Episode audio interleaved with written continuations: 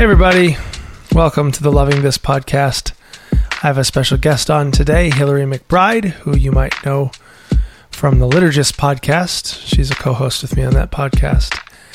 And I was so excited to have her into the back house and chat with her a bit about spirituality before she had to get on a flight.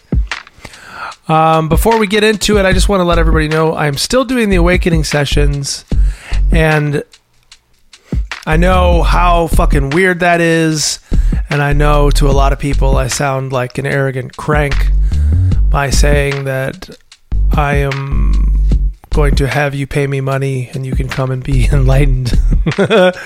and uh, that's not quite what I'm saying, actually. But I also don't know how to do it without money being involved for a number of reasons. That being said, though, I've never wanted to make this a money centric thing. And if you are a person who's interested in these sessions but can't afford them, please email me at michael at awakeningsessions.com and tell me why you want to do it. And I've I have a reserved amount of pro bono slots. I would love to do that for everybody. Just kind of take really specific people with really specific needs.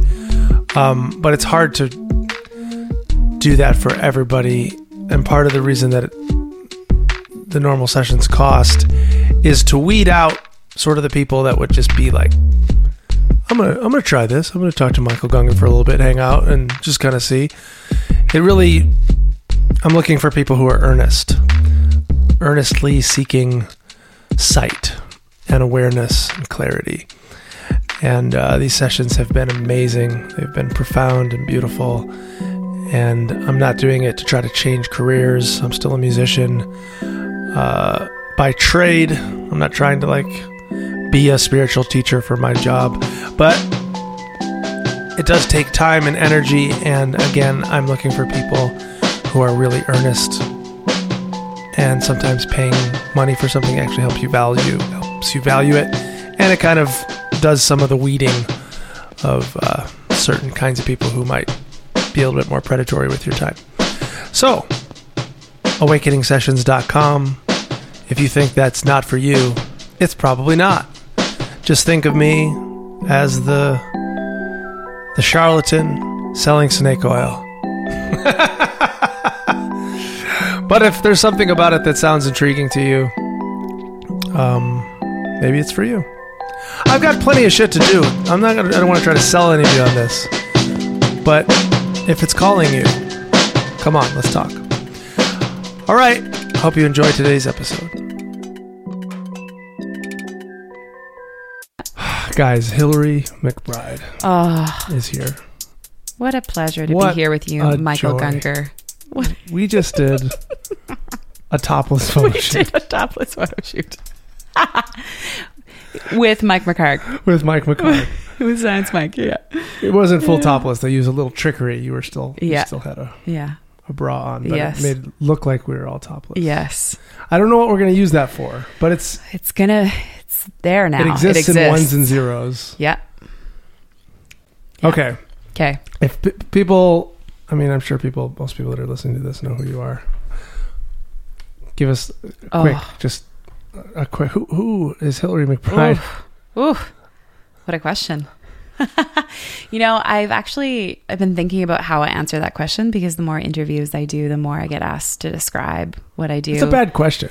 Well, it, it it makes me think about how I communicate what my experience of myself is. Like, I think mm-hmm. it would be easy to say, and I previously have said, I'm a therapist, researcher, I speak, I write, that kind mm-hmm. of thing. But it makes me think about if that feels like my pri- primary identity for myself, like in that order as a therapist, like I am a therapist, or if uh, that's a useful shorthand when I'm introducing myself on a podcast. But if maybe for the sake of this podcast, I'll say um, I feel like I'm someone who delights in in life and the existence of being alive. That's And who I, I- am. I can vouch for that. You You're one of my favorite people on earth, Hillary. Oh. It's true. It's not. It's very true. And you're the most embodied person that I know. I'm pretty sure. I'm just Like, looking into your eyes. I'm just Oh, it's, it's just so true. You're just full of light and joy and Mm, thank you. um, yeah, and you've Mm. changed. Hillary McBride has changed Oh, all of the closest people in my lives lives lives lives Wow. lives uh it's true like lisa and mike and myself william hmm. all the and all the people that listen to the podcast like you've Mm. you've brought such a a needed and beautiful energy to so much of our lives so i i'm so happy that you're on here because i wanted to there's a couple issues that i'd love to hear from you on as it relates Oh. to like kind of how this the spiritual uh, thrust of this podcast if you yeah. um Oh, I can't wait to hear what you're going to ask. mm, I'm curious. Okay. i'm taking a sip of Topo Chico for Oh, dramatic suspense yes. Uh, one of them is how feminism and the feminine, how goddess, how mother, how Mm. uh, you and my wife do a what do you a, a retreat, Yeah. Women's called retreats. Sacred Feminine, and um, the the feminine aspect of spirituality and and how patriarchy has made so much of the spiritual path in the West a really certain kind of way. I think about Hmm. uh, even the whole idea of transcendence and spirituality Mm, and of mhm. um, you know, obviously Father God and and getting rid of most of the only female imagery in the Christian world that I've encountered gets allocated to Mary, which is great, Hmm. but it's still people are like, but Mary's not God. Right. Um, so I'm just curious to see. I would love to hear some of your thoughts on feminism and how it relates to spirituality and to spiritual growth and to growth is a Hmm. I guess kind of a weighted term, but where we're at as a culture, what does feminism and um, what does it have to do with spirituality, and what Mm, and mhm. and how are the two interrelated? Mm-hmm. Okay. Oh. Here we go. Okay. It's a big question. I know. I was like, you just I started. a yeah, I was just enjoying. that's an area that I wanted to okay. talk An area. about. Okay. Okay. Okay. Okay. Uh, some thoughts as I'm listening to you talk are that feminism and feminine are different, and so I might I might distinguish those terms Mhm. from each other. So, uh, feminism for me. Or kind of as I experience it or understand it, is the critique of androcentrism and the Mhm. primacy and superiority of the male perspective of maybe even masculine ways of being Mhm. um, and and the submission in hierarchies of power of people um, women anyone who isn't a particular a particular embodiment of life gets somehow devalued to the bottom of the hierarchy and so the the feminist critique of life and social structures is to say uh, we miss out um, not only do people at the top of the hierarchy miss out, but everybody misses out when there are these these yeah hierarchies of who gets who's more valuable, who has more power, what one way of being is. But I think that um, whether it's a conflation or whether it's accurate, I think that often the feminist movement has been associated with using masculine forms of power to uh, to create more access for women to roles of power that men have previously hold held. So I one critique that I've heard is that feminism has tried to get women um, into men's spheres instead of adding something that was missing to patriarchy or shifting the power balance. Mm. Think of feminine and masculine as these constructions that are really helpful shorthands for like ways of being in the Yeah, world, sure. but that don't necessarily go with sex. Although Yeah. that's the problem, right? Mm-hmm. Is that women have been told if you're born with certain genitalia, you should behave this way. Yeah. Should be feminine. Yeah. Yeah. Yeah. so when I think about spirituality, I think about how um, how this all relates to spirituality is that there has been this way of experiencing or perceiving spirituality that caters to one way of understanding or moving through life that has been most accessible or most understood by men, particularly wealthy men, men in positions of power.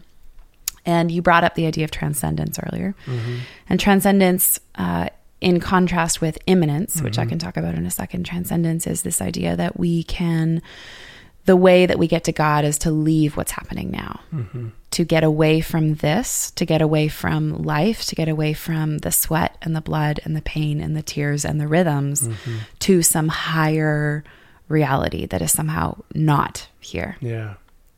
And that has been really useful for historically for men uh, who were wealthy and in positions of power and privilege because they could leave their homes and go to monasteries, go to mm. universities, go uh, philosophize and leave the yeah. daily rhythms. Yeah, yeah.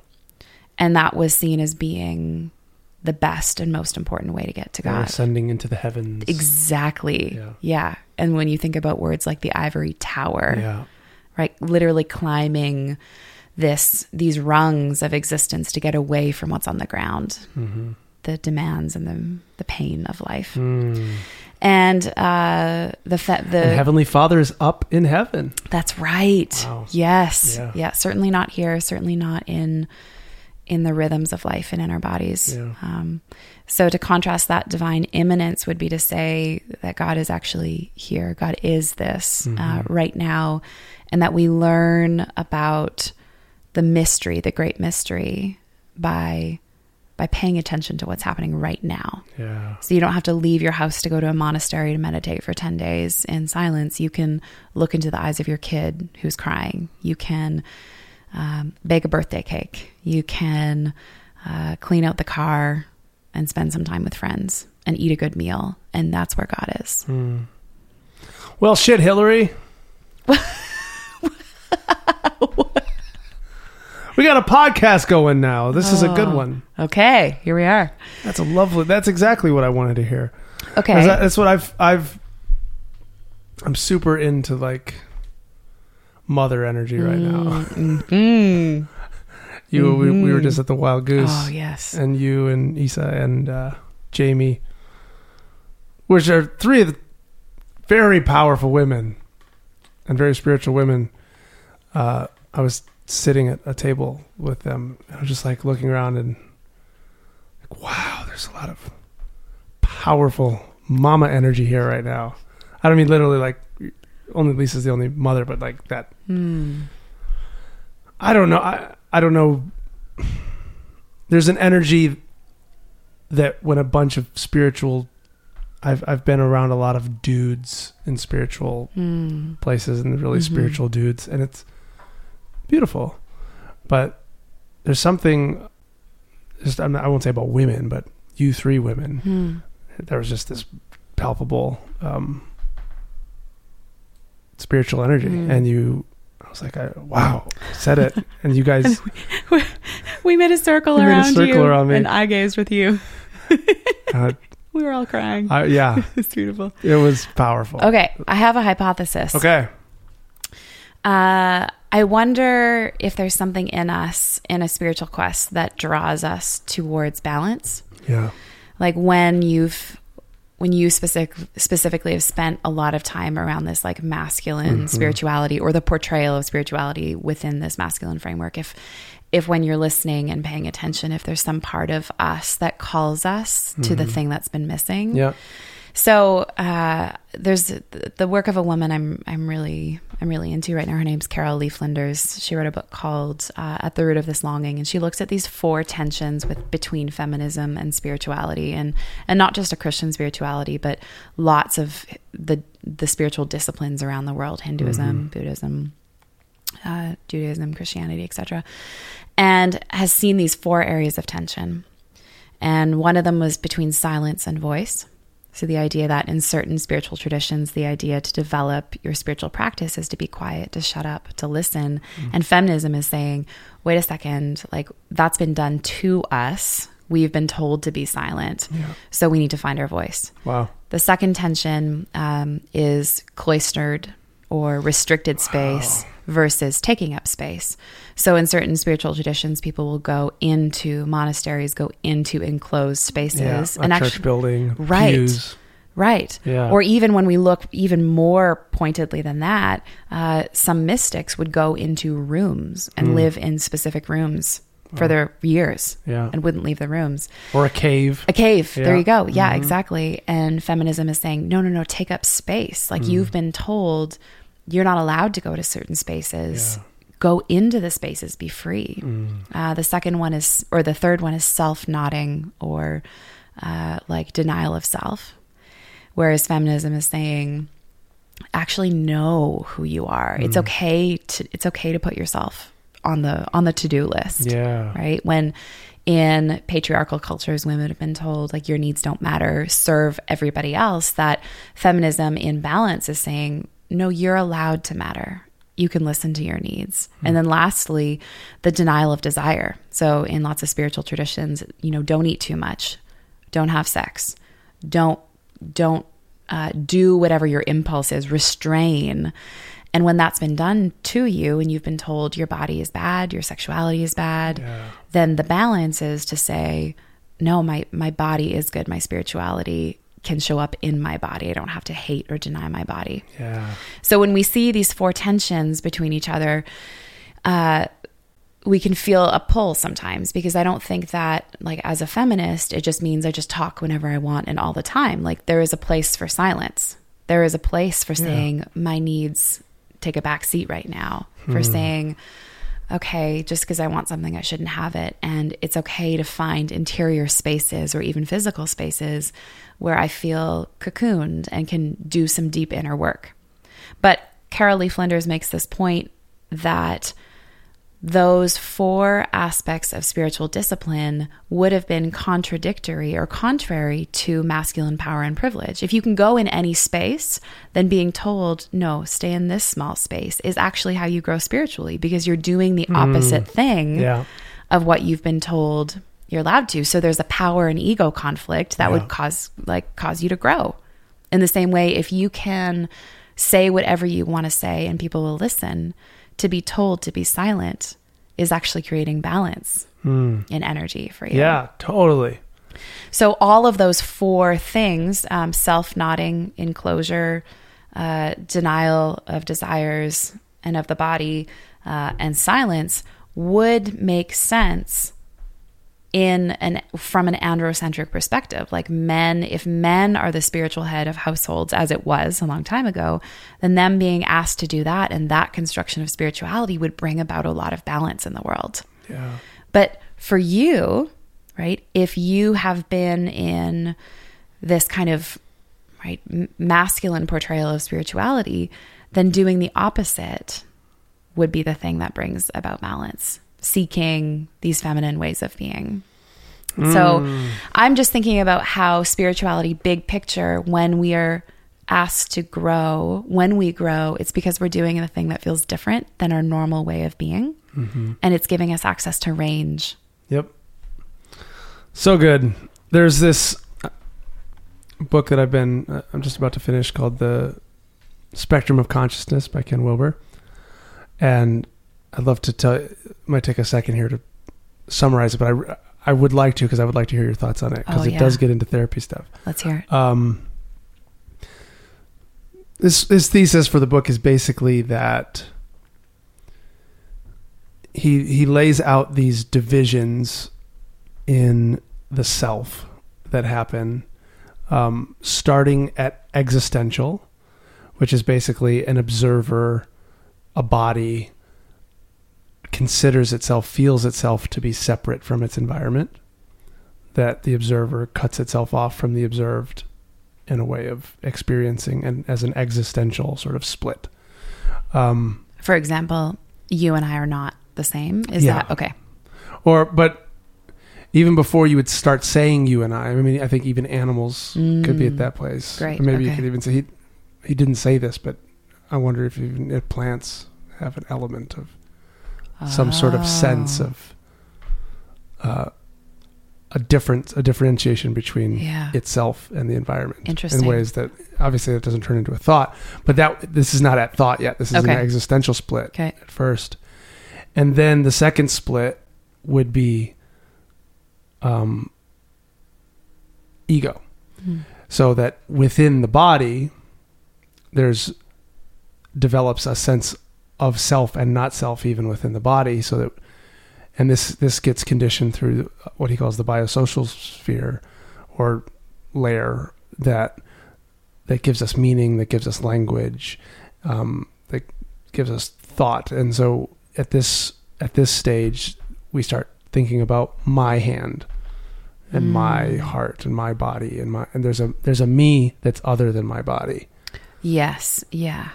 Um, So, so, that's self the is second split. self is identified as cognitive activity. Yeah. Like the okay. um, or uh, as a, as a, I guess that could be defined in a number of ways, but it's it's a thought that splits the body from Mhm. itself in Right. some way. It could be cognitive activity. It could be, but philosophically, I think you could term that however you want. Maybe Okay. some people are like it's not cognitive activity. It's a soul in here, or it's a Got whatever it is. It's a another me, Okay. And there's a part of me that's not really me.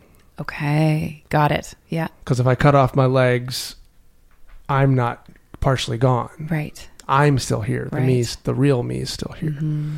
So then after that it splits one more time to shadows. And so even within the ego sense of I, now there's certain behaviors, certain attitudes, certain feelings that I judge as not me. And not even judge uh, what you in each of these you either repress or project.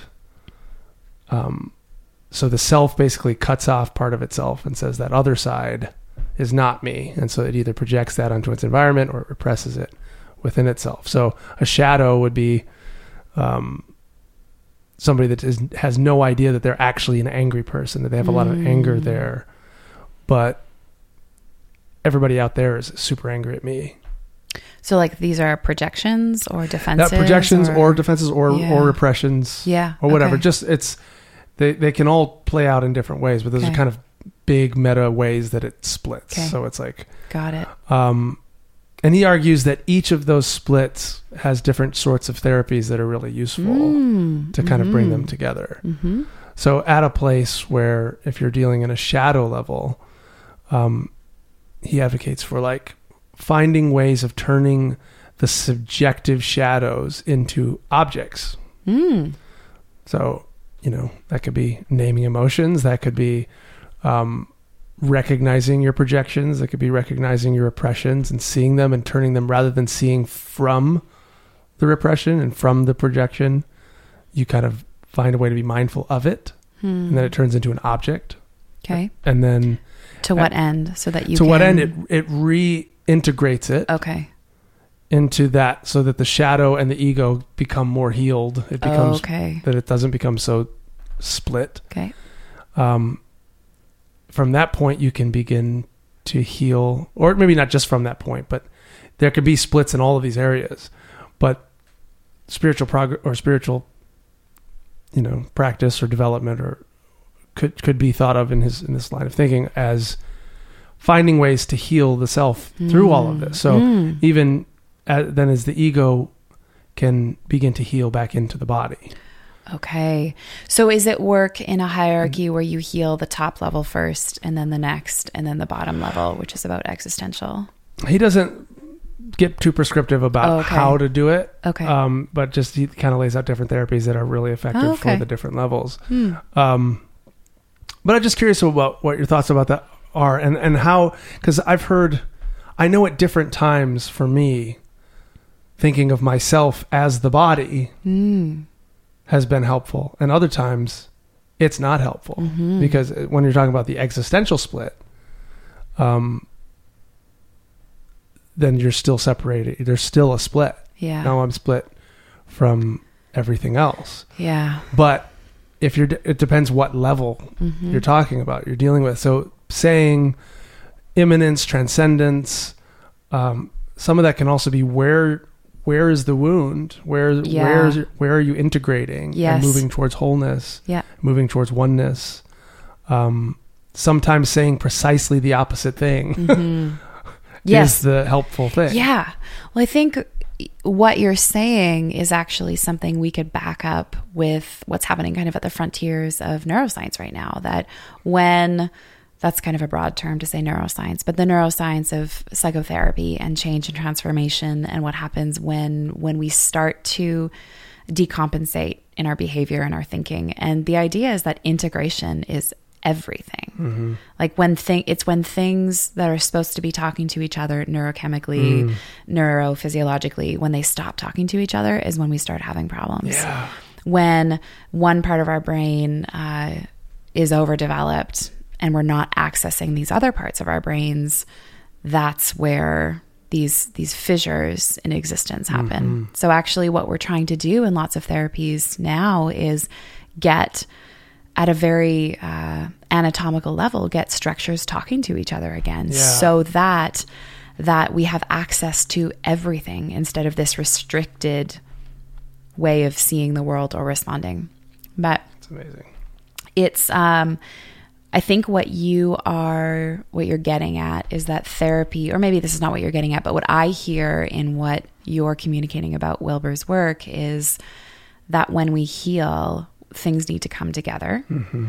And that in order for things to come together we might need to access parts that get cut off as a way of knitting them back together. Totally. And and what gets cut off can look differently to like what's helpful yeah. for some people like using opening your voice going outside and screaming is Yeah. not necessarily as helpful as other people Right. So we the way that I think about it psychotherapeutically is that there are a few different levels that we like to work at in therapy. There's cognitive, affective, and somatic. And if I'm let's just say I'm a really cognitive based therapist and I have a client who comes in and they're really cognitive, it might be really easy for us to hang out in cognition. Mm-hmm. But how is that person going to actually transform? yeah So the the key I think to be a really skillful therapist and maybe even a skillful patient or client is to recognize like what way of being is it most comfortable for me to hang out in and what am I missing because of that and can I or can we in this work therapeutic work life work go to the places that are uncomfortable for me to go to as a way of uh, building access and resources and then knitting everything back together again. Yeah. So there's no, I don't think there's a panacea in terms of therapeutic work to say, you know, EMDR works for everything yeah or primal screaming, right? The, what you were just talking mm-hmm. about, screaming or, or non-dual spirituality Sure. Right. Yeah. yeah Yeah. And and looking at I think that takes a skillful eye as a clinician to recognize how we as a clinician too get involved in assessing what's going on for clients and then providing treatment recommendations because if like I was saying if it's really easy for me to stay cognitive if I don't if I haven't done my own work then I'm probably going to provide cognitive interventions mm-hmm. for people instead of going, oh, it's uncomfortable for me. But what you and I both need here is to have an affective experience or a somatic experience to shift the balance and to give you access to parts that you don't have access to normally. he does talk about how by the time it, he calls the fundamental oneness of everything mind capital m Cool. Yeah. um and if you are in that place and there's some exercises and stuff that he suggests to abide as mind in mind and uh in that place the other divisions Mm. are not active. Right. but i think there's in later books of his he talks about how there can still be these little shadows and constrictions that even Mm. as you've had non-dual awareness there's parts of your body there's parts of your life experience that still might be stuck Mhm. at these these other um, Mhm. places of constriction and and unselfing. Oh, okay. Um, but I, there's this note that I just got sent today. Okay. Um, okay, so Anna says the loving this podcast has been fun and intriguing, but there's something that keeps bugging me, and I was wondering. If, um, it's not that the arbitrary sorry, it's not arbitrary that I feel like I at the end of my skin. I, this consciousness that is currently writing a post, am embedded in a nervous system. The nervous system ends at my skin. Mm-hmm. It's true that this nervous system doesn't exist independently of the world. It's also true, as far as I know, that I can't feel anything that doesn't impinge on my nervous system. For example, I feel a lot of empathy, but I can't actually feel what other people feel. I wish I could. It's frustrating to think that in order for suffering to end, a completely unintuitive way of looking at this nervous system needs to be magically become intuitive. Then I start blaming myself for not doing the work, like not meditating consistently, arguing about this instead of meditating. I understand the precise opposite of the intention. I understand that's the precise opposite of the intention, or what would help me. Um, I thought that was a really Mm. interesting comment and good comment, and thank you, Anna, for for that. But that that if you if you just take one level of the unification and try to apply it across the spectrum, as far as um, she says that she feels like she should be like not in that existential divide. Like she Mm. she should be feeling oneness, should be doing things like Mm. meditating rather than and that is precisely in my view that is precisely the place of constriction Mm. that maybe she could look at. Why does she feel like she needs to be Right. experiencing anything other than what she's experiencing? right. Um, and that's one problem in, that I've had with this work is when I I know when I talk about letting go completely of my sense of self, uh, that doesn't get to be applied universally, simply, Mm-hmm. and helpfully. Uh, my, Amelie right now, my kid is, she's still developing a sense of self, and she needs to. Right. Right. I'm not like she needs to have some sort of ego power in there. It's like I can do this, Mm-hmm. and it's my free will, Mm-hmm. and it's my strength that allows me to do this. mm-hmm. But then at some at some point of her life, maybe that frame needs to shift. Well, isn't that like what you were saying earlier about spending time in this masculine perspective of Yeah. spirituality and then going, "Oh, wait a second, I'm it's been missing something." Like, "Oh, I need to spend a little bit of time doing this other thing to get more of the picture that I missed when I only saw it this way." I just think of that as being what life is when we're developing is going, "Oh, that that was so good for this specific time." And paying attention to the the inner longings that tell us i think i'm ready for something else because that's been missing something for me Yeah. and allowing ourselves to be in in ways of being for a time and trusting that that all we although we can leave those uh, they gave us something and that the more ways of being that we try throughout the lifespan that we're working something out that we're fleshing out our humanness our Mhm. existence we're seeing more colors on the palette Mm-hmm. yeah, I think about how how trying to rush through a certain way of being to get to another one uh, means that we miss the goodness of what What's is. happening right now, There yeah. you go, and that there is uh, something beautiful in this. This is Right? exactly what oneness wants to be doing. Right? Yeah, exactly. Quote wants to be doing, but it's Right. it's what's happening. And then there will be a time when perhaps oneness is ready for something else. Yeah, of course. Yeah. Yeah.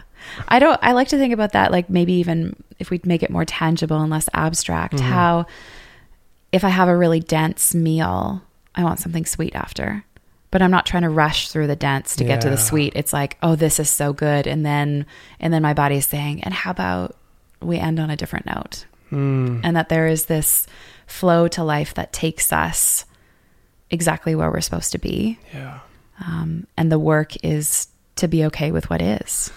It really, there's a paradox at the heart of it. It is like by really being okay with what is, Mm. it actually makes what is even more beautiful, Oh, yes. right? Like by being okay with the ugliness and the pain Yeah. and the struggle and the doubt. Yeah. That's actually the big exercise that Ken Mm. offers at at the end as far as moving from the existential split into mind as mind. Um, one of the exercises he suggests is rather than trying to because you know when you hear about meditation and all these different practices it's like there's no thought and so what people end up trying to do is like shut down thought Yeah. And by who's doing it? Like it's the ego fighting the ego again. It's just more split. It's Mm. more like Mhm. no i shouldn't be doing this. I shouldn't be expecting this. So he suggests more getting into that space like when you if i said how are you feeling right now? Mhm. what is that that first second of like paying attention? It's full attention. It's 100% like it's the it's the looking. It's the the scanning before you start putting words to it before you start it's just the looking itself and so he's like sort of like that sort of like a the it's like speak now i'm listening is the word phrase he uses Mm. that mindset of like, hey, mind, body, whatever, world, I'm listening intently, Mm. 100%. Mhm. And str- like the paradox is in when you're fully attending to that listening, it's silent. Mm. The thoughts often start coming and springing up and spinning around and going crazy Mm.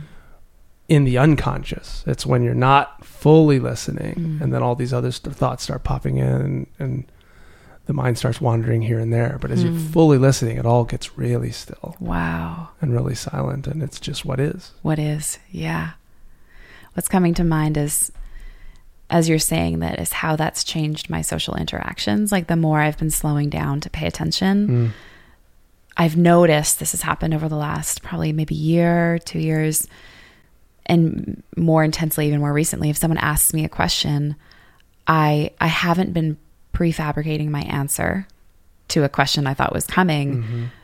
And so I have to say, oh, I didn't, I wasn't expecting that. Can you give me a, little bit to think about it? Because I realized that, like, how often do we listen and we're not really listening? We're listening to wait to talk Yep. to another person. And then they ask us something. Um, and we know what we're going to say because we haven't really been listening to them. We've Yeah. been in our like constructing our own story and analysis about how we relate to what they're saying and what's right, what's happening for us. And it it means the pace of my conversations moves so much slower. Mm. Like I've had some people say, or yeah, it just that is that happened this weekend. Like, well, what's you know, what would you what would you say to that? And I had to say, I I have no idea because hmm. as you were talking, I, I wasn't thinking about anything besides what you were saying. yeah. And I've realized, like, interestingly enough, that has brought up some of the inner critic, like, oh, that that might make it seem like I don't have my own thoughts, or oh, that might seem like hmm. I have to wait. Other people have to wait for me, and I've I've then chosen to let that go because it's just been so beautiful to take in what's happening. Yeah. But it changes the way we interact. it does. Yeah, changes the whole way we are in the world. yeah, And I find that, yeah, the the paradox of like, you pr- you probably actually end up responding better, right.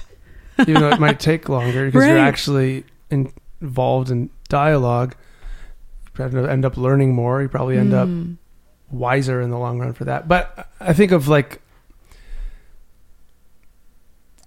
uh, the embodiment thing, hmm and put some back back to some of the the feminine thing. Um, there's part of it that seems like by listening that you're moving into dualism or the by going into mother you're going into if you're trying to solve that i just want to be one with everything.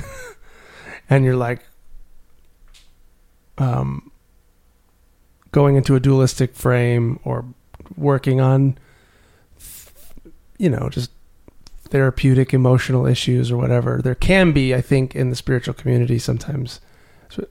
Uh you get the prize that you're looking for and you, you get a you have an idea of what you think you need to do to get there. And by instead learning to be present with what is and what's calling in this moment and and just surrendering to that i found just surprising fruits of that. For instance the embodiment thing has made me feel more transcendence than i've ever felt in my life Wow. Oh, so the immanence has given you access to transcendence? it's it's Or- like I was looking for transcendence my whole life, and then when I went into my body, Oh, it's infinite. Wow. you know what I mean? Like Ah. by moving into the small, Mm. there's the infinite space that I was looking for the whole time. I was looking for the big out Ah. there, and it was inside the whole time. Wow. That's Um, amazing. Has that happened in other areas of your life too?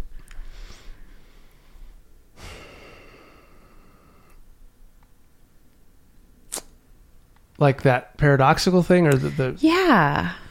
well, kind of, we were talking earlier about even creativity. Like Right. you'd think to make the most creative thing, you'd you'd want to take all the limits off. Right.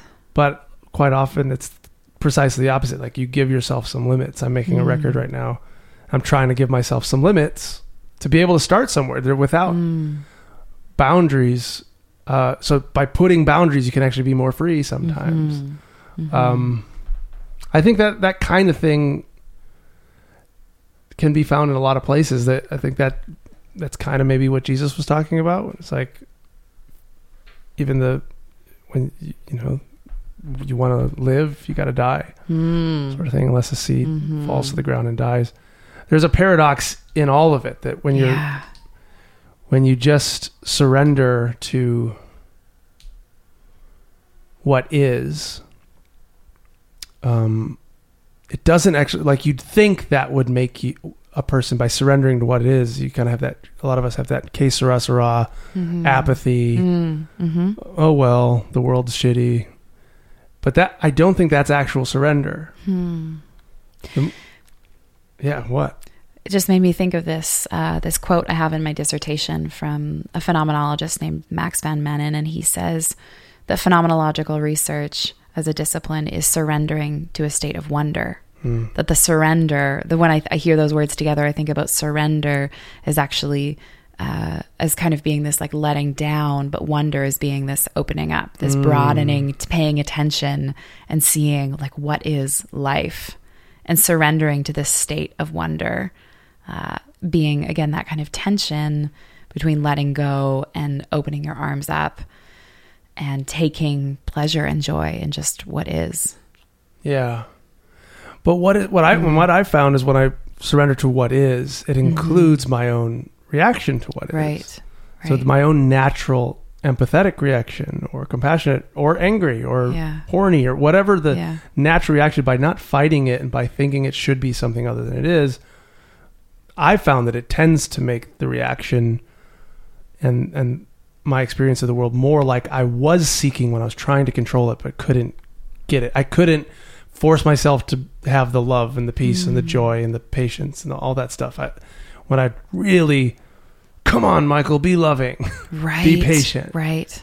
you can't be don't be angry, don't be whatever. Hmm. Um, but by finding those places that we've alienated, by finding the, the places beyond the pale, beyond the edges that we have considered to be acceptable um, of any split of the self, like that part, nope, that's not me. I'm the good Hmm. guy in here. Hmm. Um, uh, even even the sorry, go ahead. No, you. Yeah. There, there was. A, I thought of one specific way that that happened recently was I've had a story in my head for a, a long time that the world sort of hates me, Hmm. and in reading this book, uh, wondered if there was a part if there was a part of me that hates the world that I didn't want to pay attention to Hmm. and Ken talks about that quite specifically that like when there's when there's an emotional center to something watch out for that repression is it being repressed or projected which one is it Hmm. and if it's being projected it could be very the very opposite thing is true so i Mhm. think the world hates me maybe maybe i have an unclaimed hatred of the world Hmm. that if I claim it and if I notice it, that there's part that I do hate some of how this is. That actually allow then that hatred. It's not actually the. If I pay attention to it, it's not actually the primary emotion. Hmm. I actually primarily really enjoy and love how this Mm. all is, but having a little bit of it in there and keeping it not projected, not repressed, allows me to turn that hatred into laughs and a little bit of snarkiness sometimes, a little bit of whatever desire to keep doing podcasts, Right. like- right. because the world is fucked up. Yeah. Um, but if I if I embrace that, it actually enriches the whole experience and it makes me love it all more Right. in a weird way. Yeah. That reminds me of something we say in therapy name it to tame it. hmm And if you're overcome with anger, you'd think that moving towards it by saying I'm angry Yeah. would actually draw you into it in a in a way that would make it accelerate, expand. And actually what we see is that when you name what's going on for you, it allows your body to go, "Oh, Mm-hmm. good," and to let it go.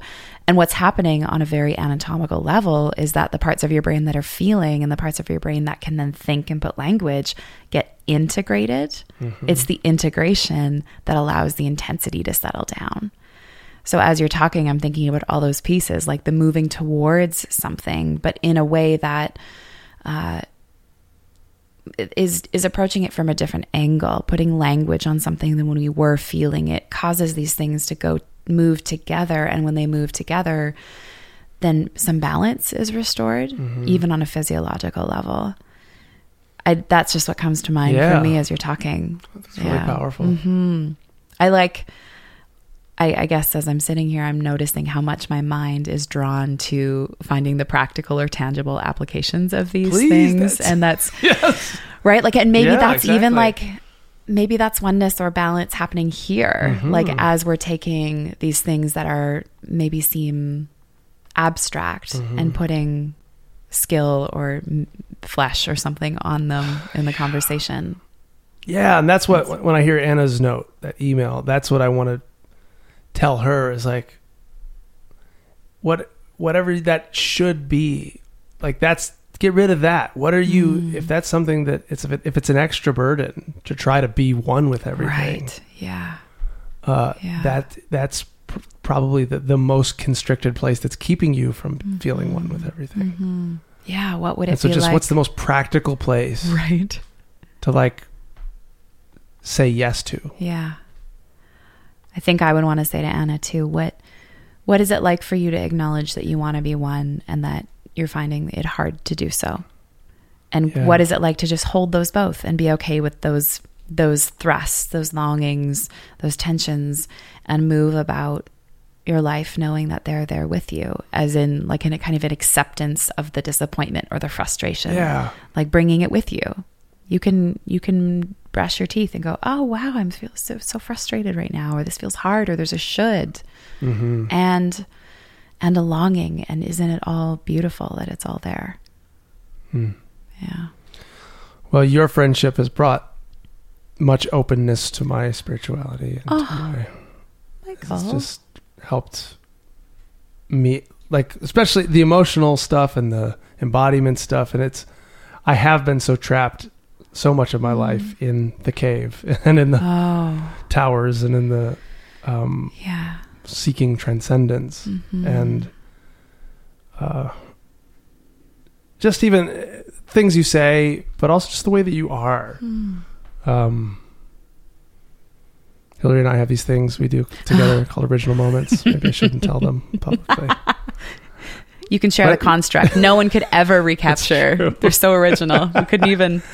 We just say Mm, original moment. about- One of us says it, and then just weird shit starts to happen. Yeah. We just We do just- something weird. It's so but they're just so embodied, and Oh. um, I don't know. Yeah, your work has, Mm. has it's like I don't really know how to put words to it other than Wow.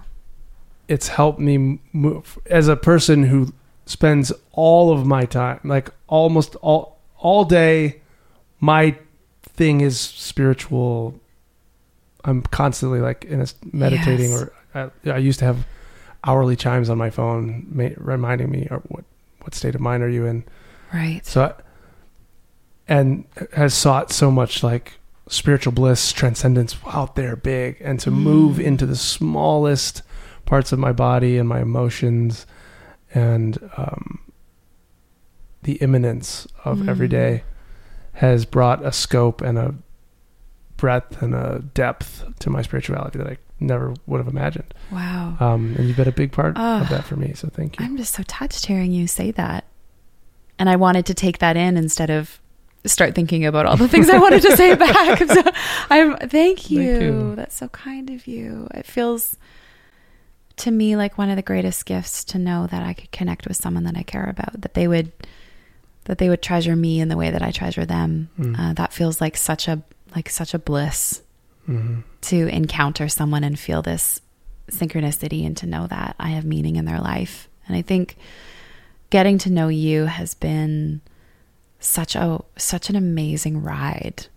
And I think one of the things I don't think I've shared this with you, but one of the things I so admire about you is this diligence in your pursuit of the things that matter for you. Like what I've seen you do is if something matters, you take it seriously and you you seek it out and you you do it seems at least from my perspective like you do the very best that you can to live in agreement with the things that are of value to you and that feels so inspiring and compelling and like it is uh it's a, a an adventure to see where that commitment is and where that the insight is that you have but the consistency in your pursuit of doing and living the things that matter to you is so is breathtaking Mm. yeah Well, shucks, Hillary. Oh. let's just talk about how much we love blushing. you oh let's talk about how no, much we no, love each other that moves me. I, love, I don't want to. I don't want to brush that off with a Oh, silly no, joke. Thank you for saying that. yeah it's it's really amazing watching how you live all of this out and having in some way a front seat to all of these ideas that people hear in a podcast is such a joy i have oh yeah i just want i just want to watch uh, this sounds bizarre because i also like interacting with you but I'd love to just watch how your life continues to unfold it feels like it would be one of my greatest joys to just observe and delight in how you do your experience of life. It is. I hope we live closer yeah, I to- know. to the same uh, physical location. I'm working on someday. it. We're planting seeds. yeah. Thank you for Yeah. being on the Loving This podcast. Oh, what a joy! Well, what was a joy? Oh my gosh, it went by in just a flash. Did. I keep I keep this one a little shorter than the other one. Yeah, the other, the other.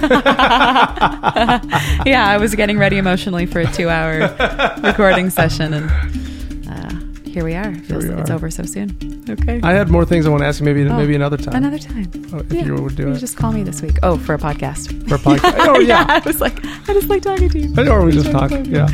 Uh, All right. okay, Thank you. Bye, everyone.